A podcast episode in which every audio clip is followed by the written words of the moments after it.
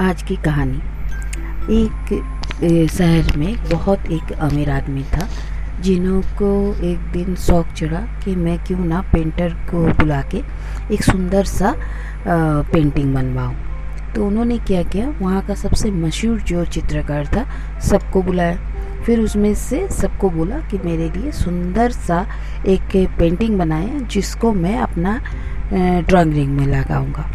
तो सब भी आया बहुत सारा पेंटर आया, जिन्होंने अपना सबसे बेस्ट पेंटिंग बना के दिया। राजा जो आदमी था, जो उन्होंने जब आके देखा पेंटिंग सब, देखने के बाद उनमें से और सिर्फ़ दो पेंटिंग को अपना सिलेक्ट किया। बोला, ये दो पेंटिंग ही सबसे सुंदर है। और फिर एक दिन सबको बुला के बोला तो उसको रख दिया और ये मैं रख के सबको बुलाया और बोला, देखिए, ये दोनों पेंटिंग कैसा है? तो उनके जितने मेहमान थे, सब आए, आके सब में देखा। देखा, एक जो चित्र था, वो बहुत सुंदर था। उसमें बहुत सुंदर झरना थी झरना नीचे, झरना का जो सच्चे पानी था, वो दिख रहा था। उसमें जो पेड़ का परछाई, वो भी दिख रहा था। इतना सुंदर था, कोई भी उस फ़ोटो को देख के मोहित हो जा रहा था।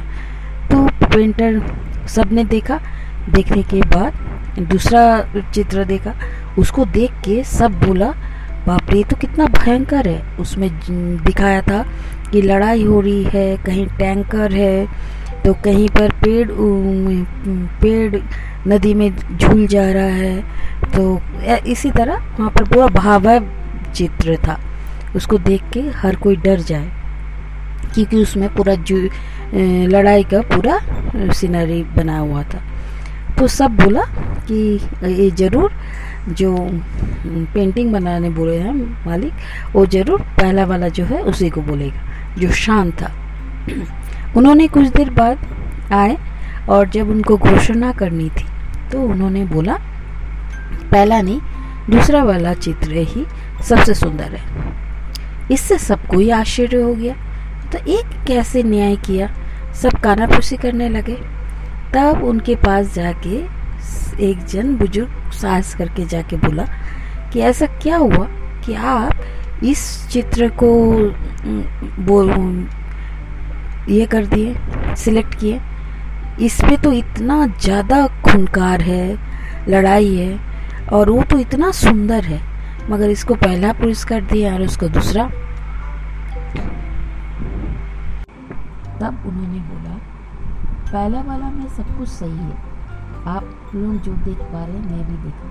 मगर जो युद्ध वाला जो पेंटिंग है, उसमें जो एक चीज़ दिखाया गया है वो आप लोगों ने किसी ने ध्यान नहीं दिया। उसमें देखिए, जो पेड़ लटक रही है, उसके ऊपर एक चिड़िया का घोंसला है और उस घोंसले में दो बच्चे को छोटी छोटी बच्चों को अपनी माँ चोट से खाना खिला रही है। ये जो यहाँ पर इतनी सारी मुसीबतों के बीच अपनी माँ अपने बच्चों को खाना खिलाना नहीं छोड़ी, और उसको ये सबसे कोई मतलब नहीं कि क्या हो रहा, यही सबसे सुंदर है। आज के दुनिया में जो भी हो रहा है, वो सब में ध्यान नहीं देके आपको जो ज़रूरी है आपके लिए वही आप करेंगे तो ही आप आगे बढ़ सकते हैं।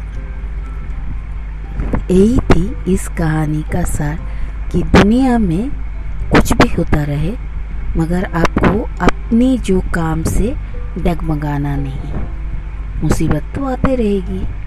धन्यवाद।